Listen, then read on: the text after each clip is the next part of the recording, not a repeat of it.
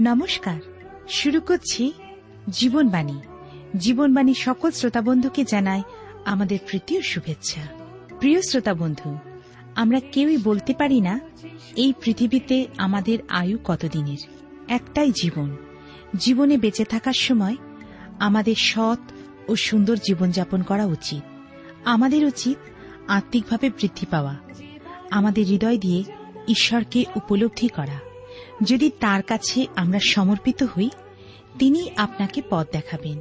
প্রিয় বন্ধু, আপনি কি চান ঈশ্বরের উপস্থিতি আপনার জীবনে উপলব্ধি করতে? আপনি কি চান আপনার হৃদয়কে সমর্পণ করতে? তাহলে দেরি নয়। শুনতে থাকুন আজকের জীবনবাণীর অনুষ্ঠান।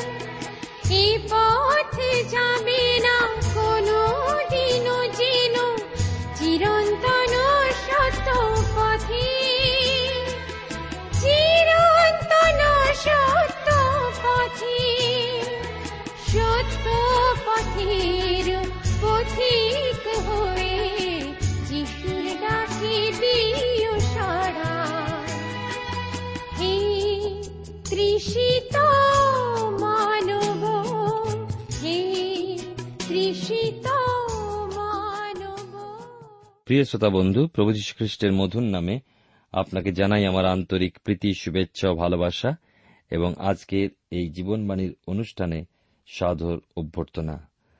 জীবনবাণী অনুষ্ঠানের ধারাবাহিক আলোচনায় আমি আপনাদের কাছে বাইবেলের পুরাতন নিয়মে ইয়বের বিবরণ থেকে আলোচনা করছি। এই আলোচনায় আজকের আপনাদের কাছে সাতাশের অধ্যায় বারো পদ থেকে আলোচনা করব। আমরা ইয়বের দীর্ঘকালীন তার যে বক্তব্য আমরা শুনছি, আমরা গত অনুষ্ঠানে আমরা এগারো পদ পর্যন্ত দেখেছিলাম এবং বারবার করে লক্ষ্য করেছি, ইয়োব ঈশ্বরকে ত্যাগ করেননি। তার দুঃখ, যাতনা এবং তার বন্ধুদের সমালোচনায় তিনি ভেঙেছেন, ভেঙে পড়েছেন, কিন্তু ঈশ্বরকে তিনি অস্বীকার করেননি।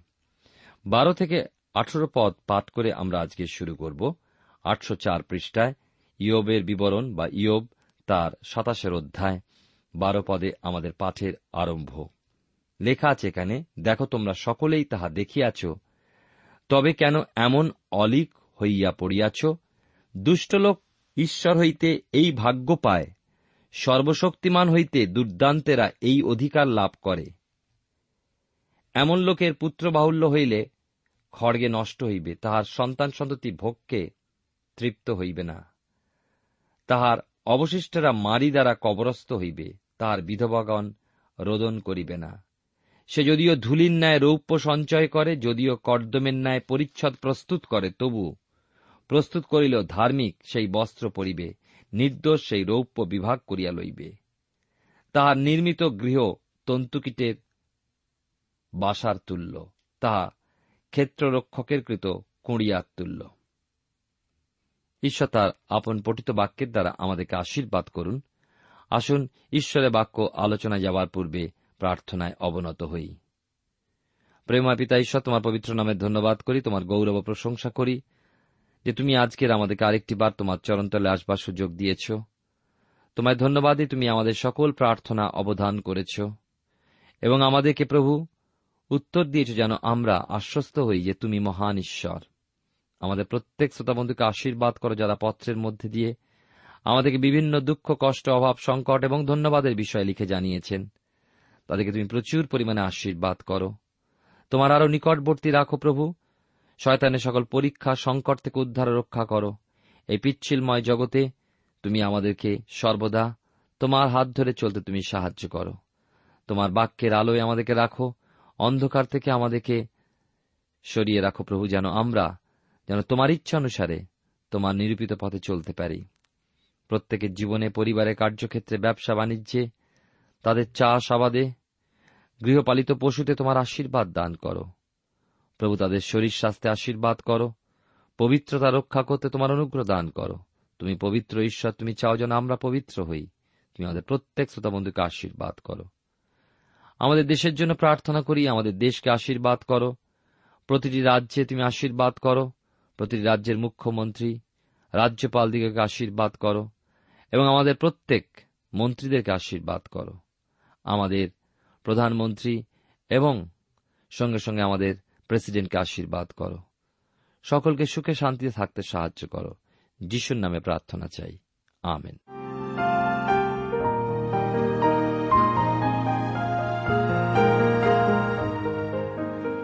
প্রিয় শ্রোতা বন্ধু, আপনি জীবনবাণীর অনুষ্ঠান শুনছেন এই অনুষ্ঠানে আমি আপনাদের কাছে বাইবেলের পুরাতন নিয়মে ইয়বের পুস্তক থেকে আলোচনা করছি এবং বারো থেকে আঠারো পদ পাঠ করেছি। আমরা দেখেছি যে ইয়ব তাঁর সকল বন্ধুকে শত্রু বলে মনে করছেন আর তাদেরকে দুর্জনদের সমান মনে করেছেন। সুতরাং তাদের উদ্দেশ্য করে ইয়ব অনেক কথা বললেন। ইয়ব বললেন যে দুর্জনেরা, দুষ্টেরা দিন দিন খুবই উন্নত হয়, কিন্তু শেষ পর্যন্ত ঈশ্বর তাদের ধ্বংস করেন, ঈশ্বর তাদের বিচার করেন। দুষ্টদের বিনাশের কথাই ইয়ব বলে গেলেন। উনিশ থেকে আমরা দেখি বাইশ পদে লেখা আছে এখানে, সে ধনী হইয়া শয়ন করে কিন্তু সংগৃহীত হইবে না। সে চক্ষু উন্মিলন করে আর সে নাই। জলরাশির ন্যায় ত্রাস তাহাকে আক্রমণ করিবে। রাত্রিতে তাহাকে ঝড়ে উড়াইয়া লইবে। পূর্বীয় বায়ু তাহাকে তুলিয়া লয়, সে চলিয়া যায়।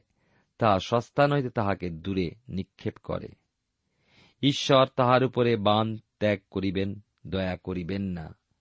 সে তাহার হস্ত এড়াইবার জন্য পলায়ন করিবে। দুষ্টে যতই ধন থাক, সে যত ধনী হোক, কিছু আসে যায় না, ও সব কিছুই কাজে আসবে না। ঈশ্বরের বিচার থেকে তাদের রক্ষা করতে পারবে না। বাতাসে যেমন প্রদীপ নিভে যায় দুষ্টের জীবন তেমনভাবেই নিভে যাবে। তেইশ পদে লেখা আছে তাই। লোকে তাহাকে হাততালি দেবে, শীষ দিয়া তাহাকে সস্তান হইতে দূর করিবে। গত দ্বিতীয় মহাযুদ্ধের সময় ইতালির রাষ্ট্রপতি, যাকে লক্ষ লক্ষ লোক সম্মান করত পরাজয়ের পর, সেই মানুষেরাই তাকে ও তার প্রণয়ের দেহ পদদলিত করে চলে গিয়েছিল। জাতির নেতার দেহ কাদায় পড়ে রইল। দুষ্ট ওইভাবেই বিনাশ পায়। আমি এমন অনেক মানুষকে দেখেছি, অন্যায় অবিচারের সঙ্গে অনেক অর্থ আয় করেছেন। কিন্তু তার প্রিয়জন যখন হাসপাতালে, তার সেই অন্যায়ের অর্থ তার প্রিয়জনকে রক্ষা করতে পারেনি। ইয়োব তার আঠাশের অধ্যায়, আমরা এবারে আসব। এবারে আমরা দেখব সৃষ্টির কবিতা। বড় সুন্দর এই স্থান। ইয়োব তাঁর বক্তব্য শেষ করছেন না। কিন্তু কবিতায় সৃষ্টির বর্ণনা তিনি রাখছেন। আমাদের সামনে যে অনুবাদ আছে তা পদ্য বলে মনে না হলেও হিব্রু ভাষায় লেখা এক কবিতা। দেখি কেমন। প্রথম তিনটি পদে লেখা আছে বাস্তবিক রৌপ্যের আকর আছে, সুবর্ণ পরিষ্কারের স্থানও আছে। ধুলি হইতে লৌহ উদ্ধৃত হয়, গলিত প্রস্তর হইতে পিত্তল পাওয়া যায়। মনুষ্য অন্ধকার নিঃশেষিত করে, অন্ধকারে মৃত্যু ছায়াতে যে সকল পাথর আছে, সে প্রান্ত পর্যন্ত সে সকল অনুসন্ধান করে। ঈশ্বর এই পৃথিবীতে সোনা, রূপ, পেতল, লোহা ও বহুমূল্য পাথর দিয়ে দিয়েছেন, এগুলো খুঁজে বার করা কষ্টকর। যে বিপুল ধনভাণ্ডার, রত্ন, ধাতু এই পৃথিবীতে মিশে আছে, মানুষ তার হিসাব জানে না। সৃষ্টির কাল থেকে ঈশ্বর ওই রত্ন পৃথিবীতে দিয়ে রেখেছেন। হীরের থেকেও মূল্যবান কোন প্রস্তর হয়তো আজও লুকানো আছে। চার পাঁচ পদে লেখা আছে, তাহারা বাসস্থান ছাড়িয়া আকর খনন করে। মানুষের চরণ তাহাদিওকে ভুলিয়া যায়, তাহারা মনুষ্যদের হইতে দূরে ঝুলিতে ও দুলিতে থাকে, মৃত্তিকা হইতে শস্যের উৎপত্তি হয়, তার অধভাগ যেন অগ্নি দ্বারা লণ্ডভণ্ড হয়। বড় আশ্চর্য লাগে যখন ইয়বের জ্ঞানের কথা পড়ি। কত সহস্র বৎসর পূর্বে, কবে জানি না, অনুমান অব্রাহাম, ইশাক ও জাকবের সময় মনে হয়, বর্তমান যুগে আমরা যা দেখছি, শুনছি ও জানছি, সবই তিনি জানতেন। তাই তো তিনি বলতে পাচ্ছেন মানুষ জনপদ ছেড়ে দূরে যায়, সেখানে খনি খোঁড়ে, মূল্যবান ধাতু খোঁজে, বহুমূল্য পাথর খুঁজে পায়। ওই সকল খনিতে তারা নামে ঝুড়িতে বসে, ঝুলতে ঝুলতে ও দুলতে দুলতে জনপদের মানুষের চোখের আড়ালে একদিন তো খনি শূন্য হয়, দূরেই পড়ে থাকে। মানুষের পা সেদিকে পড়ে না। এই পৃথিবীর মাটি কেবলমাত্র মণিরত্ন যোগায় না, এই মাটিতেই শস্য হয়, মানুষের খাদ্য যোগায়। অদ্ভুত লাগে ইয়বের কবিতা, তাই নয় কি? আরও দেখি আমরা কি লেখা আছে, ছয় থেকে আট পদে। আঠাশের অধ্যায় আমরা পাঠ করছি। তাহার প্রস্তর নীলকান্ত মণির জন্মস্থান তাহার ধুলি সুবর্ণ সম্বলিত। সেই পথ চিলের অজ্ঞাত তাহার শকুনির চক্ষুর অগোচর। দর্পী পশুগণ তাহা দলিত করে নাই, কেশরী তথায় পদার্পণ করে নাই। বলতে ইচ্ছা হয়, ইয়ব সত্যি তুমি জ্ঞানী সত্যি তুমি গুণী। ঈশ্বর তোমাকে জ্ঞানের আকর করেছেন, তোমার সময় পাঠশালা থাকতে পারে, কিন্তু বিশ্ববিদ্যালয় ছিল না। ছিল না কোনো ল্যাবরেটরি। জগতে তোমার গুরুই বা কে ছিল? কিন্তু তুমি তোমার ঈশ্বর সদাপ্রভুর চরণে বসে ধ্যানে ও জ্ঞানে, বিশ্বাসে ও ভক্তিতে সকল কিছু শিখলে, জানলে। ইয়ব বললেন, পৃথিবীর পাথরে নীলকান্ত মণি লুকানো আছে, ওই পাথরেই মণির জন্ম। রাঁচিতে সুবর্ণরেখা নদী আছে। কথিত আছে যে ওই নদীর বালিতেই সোনা। সত্যি কি মিথ্যা জানি না। আমার কথা, পাহাড়ি নদী গ্রীষ্মে শুকিয়ে যায়, রোদে বালি সোনার মতো জল করে। তাই হয়তো প্রবাদ কথা হয়েছে। কিন্তু এ কথা তো ঠিক যে পৃথিবীর মাটিতে সোনা আছে। ইয়ব কত সুন্দর বর্ণনা দিচ্ছেন। চিল আকাশে উড়ে বেড়ায়, তারা পৃথিবীর মাটির সন্ধান নেয় না। আবার শকুন আকাশে অনেক উঁচুতে ওড়ে।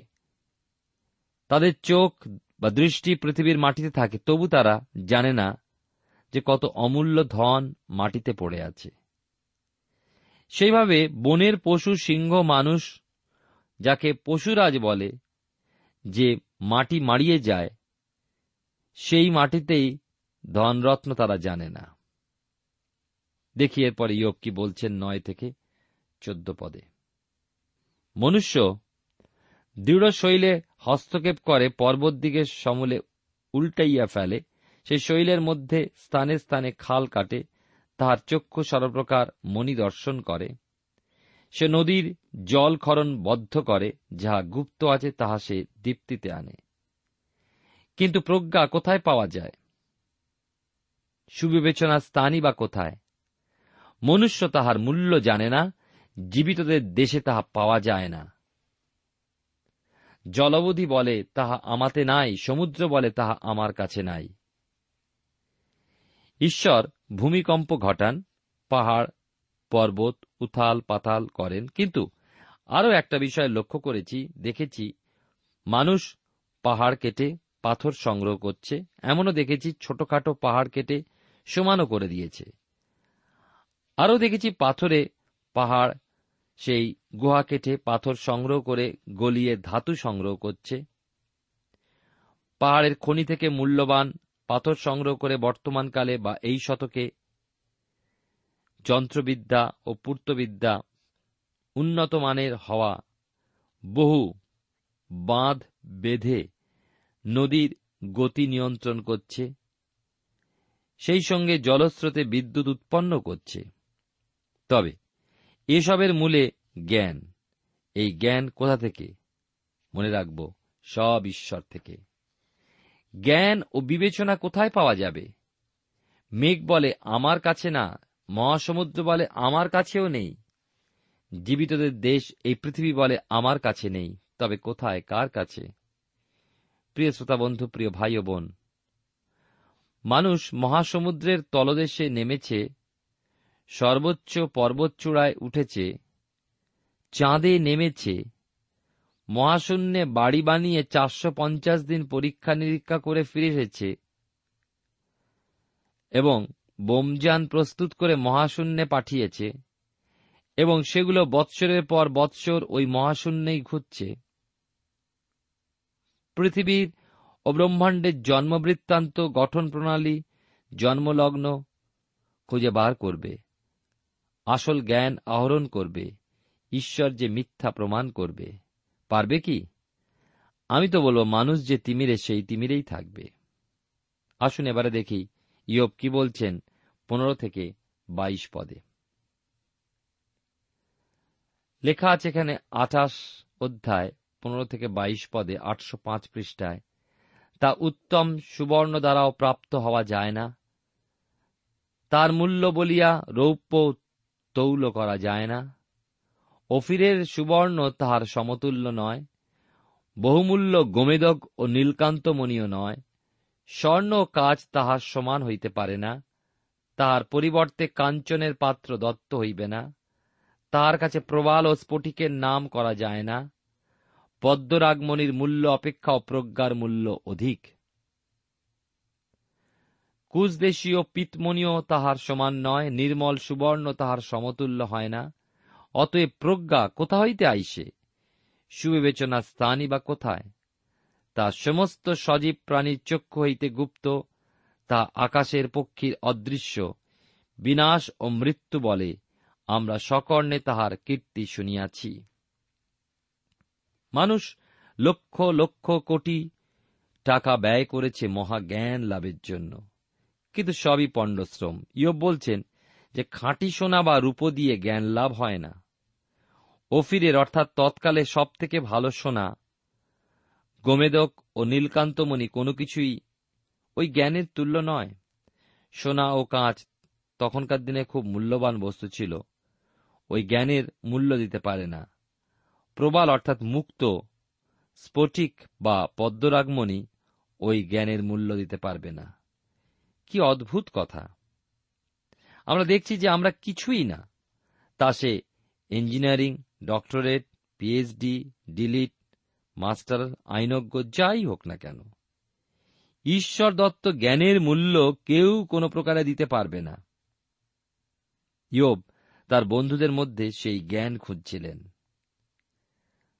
মানুষের জ্ঞান কতদূর? মৃত্যু পর্যন্ত। মৃত্যুর ওপারে কি আছে? মানুষ সে সন্ধানও পায়নি। মৃত্যু দ্বারের মুখ পর্যন্ত মানুষ জেনেছে, কিন্তু দ্বারের চৌকাট পার হলেই মহা অন্ধকার। সে অন্ধকার দৃষ্টি ভেদ করতে পারে না। যে মানুষ দ্বারের ওপারে চলে যায়, সে আর ফিরে আসে না। বিশ্ববিখ্যাত জাদুকর হুডনি। মৃত্যুর আগে তার স্ত্রীকে একটা সংকেত লিপি দিয়ে গেছিলেন, যাকে ইংরেজিতে বলে কোড। ওই সংকেতে তাকে ডাকলে তিনি এসে মৃত্যুর পরের কথা বলে যাবেন। বউ ভুতুড়িয়া গুনিন হুডনির স্ত্রীর কাছে সময় সময় এসেছিল, কিন্তু হুডনির সাথে কেউই যোগাযোগ করতে পারেনি। কারণ মৃত্যুর বিষয়ে ঈশ্বরই জানেন কেননা একমাত্র ঈশ্বরই পৃথিবীর প্রান্ত নিরূপণ করতে পারেন। আসুন আমরা এই সময় ইয়বের পুস্তকে বা ইয়বের বিবরণ তার আঠাশের অধ্যায় ২৬ থেকে আঠাশ পদ পাঠ করি। লেখা আছে এখানে আটশো ছয় পৃষ্ঠায়, যখন তিনি বৃষ্টির নিয়ম নিরূপণ করিলেন বিদ্যুৎ ও মেঘগর্জনের পথ স্থির করিলেন, তখন প্রজ্ঞাকে দেখিলেন ও প্রচার করিলেন তাহা স্থাপন করিলেন তাহার সন্ধানও করিলেন। আর তিনি মনুষ্যকে কহিলেন, দেখো, প্রভুর ভয় প্রজ্ঞা, দুষ্ক্রিয়া হইতে সরিয়ে যাওয়াই সুবিবেচনা। বহুদিন মানুষের ধারণা ছিল, এমনকি এখনও অনেকের ধারণা আছে যে বজ্রপাতের আগেই বিদ্যুতের আলো চমকায়। কিন্তু পরে জানা গেছে যে বজ্রপাত হবার পরে প্রচণ্ড আলো হয়, কিন্তু শব্দ পরে আসে। ইয়ব কথা জানতেন, তিনি বলেন, বজ্রের আলো। ইয়বের বন্ধুরা অনুমান করেছিলেন যে ইয়ব তার মধ্যে পাপ আছে, যে পাপ তারা অনুমান করলেও খুঁজে পায়নি। সত্যি, ইয়বের মনে পাপ এসেছিল এবং সেই পাপ হচ্ছে আমি। ইংরেজিতে বড় আই। ওই আই মানুষের মনে অহংকার আনে। ওই আই বা আমি বা আমিত্ব আমাদের অনেকের জীবনে খুব গভীরভাবে আঁকড়ে বসে আছে আর তার থেকে নানা উপসর্গ জীবনে দেখা দিচ্ছে। হ্যাঁ প্রিয় শ্রোতা বন্ধু প্রিয় ভাই ও বোন, আমি বা আমিত্ব আমাদের জীবনের চক্রনাভি হয়ে আছে। ওটাকে আমাদের জীবন থেকে টেনে বার করতে হবে। কারণ ওই আমিত্ব আমাদের অনেককে ধ্বংস করছে। আমি খাঁটি, আমি ভালো, আমি জানি, আমি প্রথম, আমি সর্বে সর্বা, আমি ধার্মিক। ইয়ব উল্লেখ না করলেও আমরা জানি যে ইয়বের ওই দুঃখভোগ ছিল সাময়িক। যেমন বাইবেলের পুরাতন নিয়মে, বিরাট মাছের পেটে জোনার যেমন অবস্থা হয়েছিল, ঠিক তেমনি। জোনার ক্ষেত্রে ছিল জোনা ও জিহবা বা ঈশ্বর। ইয়বের ক্ষেত্রে ইয়ব এবং জিহবা বা ঈশ্বর এবং পরোক্ষে কিন্তু শয়তান। ইয়ব নিজেকে চিনতে পারেননি, তিনি ছিলেন আত্মধার্মিক, স্বয়ং সম্পূর্ণ ও তোষামত প্রিয় কেননা মানুষ তার প্রশংসা করত। আমরা পরে দেখব যখন ইয়ব সত্যি ঈশ্বরের সম্মুখীন হল। প্রিয় শ্রোতা বন্ধু, প্রিয় ভাই বোন, ঈশ্বরের বাক্য বাইবেল থেকে আমরা ধারাবাহিকভাবে আলোচনা করছি। এবং এই আলোচনায় আমরা ইয়বের বিবরণে। আমরা দেখছি যে ইয়ব তার যাতনা, দুঃখ, কষ্টের মধ্যে দিয়ে যখন অসহায় অবস্থায় পড়ে আছেন, তিনি তার ধন সম্পত্তি হারিয়েছেন, তার প্রিয় স্ত্রীও তাকে ত্যাগ করে চলে গেছেন, তখন তার তিন বন্ধু এসেছে তাকে সান্ত্বনা দিতে। কিন্তু সান্ত্বনার পরিবর্তে তারা তাকে পাপি বলে বারবার করে বর্ণনা করেছে এবং তার মধ্যে দিয়ে ইয়বের মন আরও কঠিন হয়েছে। ইয়ব কিছুতেই মানতে চান না তার বন্ধুদের কথা। ইয়বের কাছে সান্ত্বনার বদলে অশান্তি তার হৃদয় মনকে পরিপূর্ণ করেছে। ইয়ব তার বক্তৃতার মধ্যে দিয়ে প্রকাশ করেছেন যে তিনি সর্বশক্তিমান ঈশ্বরে বিশ্বাস করেন যিনি সমস্ত পৃথিবীর সৃষ্টিকর্তা। যিনি সকল কিছু নিয়ন্ত্রণে রেখেছেন। কিন্তু আমরা এও দেখতে পাচ্ছি, ইয়বের সমস্ত বর্ণনার মধ্যে, তার মধ্যে অহংকার। অল্প কি বিস্তর আমরা জানি না, কিন্তু তাকে ত্যাগ করে চলেনি, কিন্তু সে তার সঙ্গে সঙ্গে চলেছিল। আমরা দেখব, এই অহম আমাদের জীবনের ধ্বংস নিয়ে আসে, কিন্তু ইয়বের জীবনে ঈশ্বরে বিশ্বাস ও নির্ভরতা তাকে সর্ব অবস্থায় রক্ষা করেছিল। আসুন আমরা ঈশ্বরের চরন্তরে সমর্পিত হই এবং ঈশ্বরের বাক্য অনুযায়ী চলবার চেষ্টা করি। ঈশ্বরের গৌরব করি, প্রশংসা করি। প্রেমা পিতা ঈশ্বর, তোমার পবিত্র নামের ধন্যবাদ করি যে তুমি তোমার মহান প্রেমে আমাদেরকে প্রেম করেছ এবং তুমি আমাদেরকে এই জগতের জ্ঞানকে মূর্খতায় যে পরিণত করে তা তুমি প্রকাশ করেছ তোমার বাক্যে। তোমাকে সহজ সরলভাবে স্বীকার গ্রহণ করতে ভালোবাসতে তুমি সাহায্য করো। আমরা যখন পরীক্ষা, দুঃখ, কষ্টের মধ্যে দিয়ে যাই, তুমি আমাদের পাশে রয়েছে তা উপলব্ধি করতে সাহায্য করো। আমাদের মধ্যে যে অহম আমাদেরকে আরও দুঃখার্থ করে, তা থেকে আমাদেরকে মুক্ত করো। সঙ্গে থাকো, যিশুর নামে প্রার্থনা চাই। আমেন।